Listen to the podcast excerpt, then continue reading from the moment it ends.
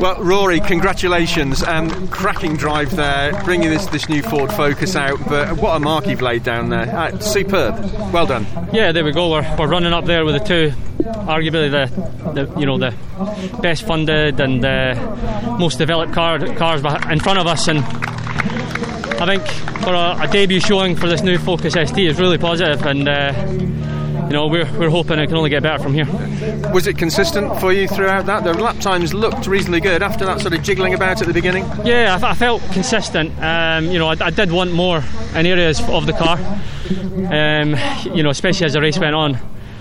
But it was enough to kind of stay just with, with Colin and uh, and yeah, get the result.